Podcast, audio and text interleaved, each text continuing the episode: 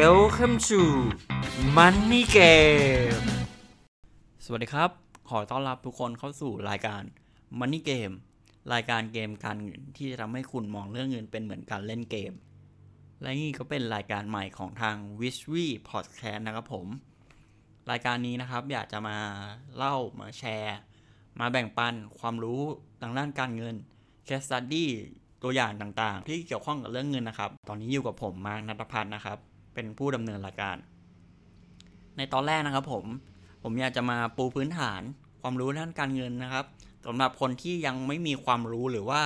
ความรู้เป็นศูนย์เลยละกัน แล้วก็อยากจะเริ่ม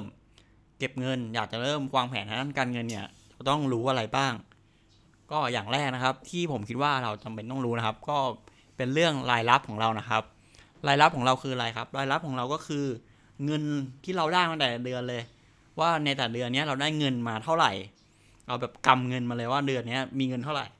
ถ้าเกิดเป็นยกตัวอย่างว่าเราเป็นเด็กๆน้องๆที่ยังไม่ได้ทำงานเนี่ย ก็อาจจะดูว่าพ่อแม่เนี่ยให้เงินเดือนเท่าไหร่สมมติว่าพ่อแม่ให้เงินเดือนเรามาเดือนละสี่พันบาทอาทิตย์ละพันอะเราก็กำเงินไว้เลยสี่พันเดือนหนึ่งเนี่ยอะเรามีละสี่พันอะจดไว้ ถ้าเป็นเพื่อนๆที่เริ่มอาจจะเริ่มทำงานแล้ว อาจจะได้มีเงินเดือนมา เราก็ดูเลยว่าในแต่ละเดือนเนี่ยยกตัวอย่าง สมมติว่าเรามีสองหมื่นบาท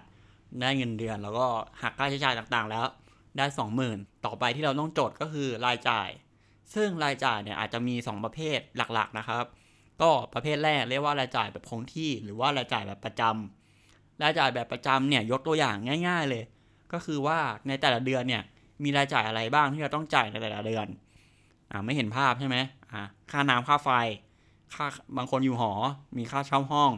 หาค่าเดินทางไปเรียนไปทำงาน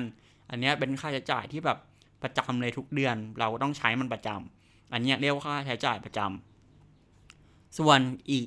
ประเภทหนึ่งเรียกว่าค่าใช้จ่ายแบบไม่ประจำค่าใช้จ่ายแบบไม่ประจำคืออะไร ก็คือค่าใช้จ่ายที่เราไม่ได้ใช้มันทุกเดือน เราจะอาจจะบริหารมันได้แต่ละเดือน ยกตัวอย่าง อย่างเช่น ค่าอาหาร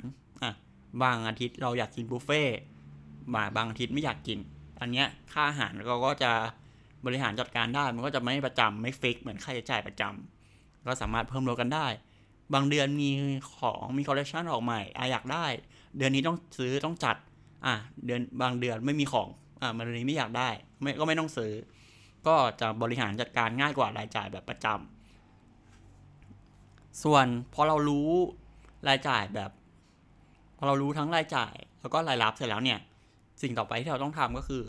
เราก็เอามาลบกันใช่ไหมเพื่อให้เราทราบถึงเงินคงเหลือในแต่ละเดือนว่า เรามีเงินเป็นบวกหรือว่าเป็นลบอะถ้าเกิดว่าบางคนมีเงินบริหารจัดการเงินดี รายจ่ายกับรายรับเนี่ย ลบกันออกมาเป็นบวก มีเงินเป็นบวกอะอันนั้นก็โชคดีไป แต่ถ้าเกิดว่าบางคนเนี่ยลบกันออกมาแล้วเนี่ยรายได้เป็นติดลบเนี่ย อันเนี้ยจะลำบากแล้ว ถ้าเกิดว่า เรายังเป็นยังไม่ทำงานยังเป็นน้องๆอยู่อาจจะแบบอของเงินพ่อแม่เพิ่มได้อาจจะโดนด่านิดหน่อยอะแต่ก็ได้เงินมาใช้อะโดนด่า แต่ว่าถ้าเกิดว่าใครเริ่มทำงานแล้วเนี่ย อาจจะไปขอแบบบอสแบบ เอ้ย เงินเดือนไม่พอ แบบไม่อยากกินมาม่าเอ้ยขอเบิกล่วงหน้าก่อนได้ปะอะอันเนี้ยก็อาจจะโดนเล่นแล้วอ่าไม่ได้ ก็ต้องแบบ อ่าทำไงอะเรากินมาม่ายืมเพื่อน แล้วก็อาจจะต้องเริ่มแบบ ขอยืมเป็นหนี้ก็เริ่มจากสะสมหนี้ทีเล็กทีละน้อย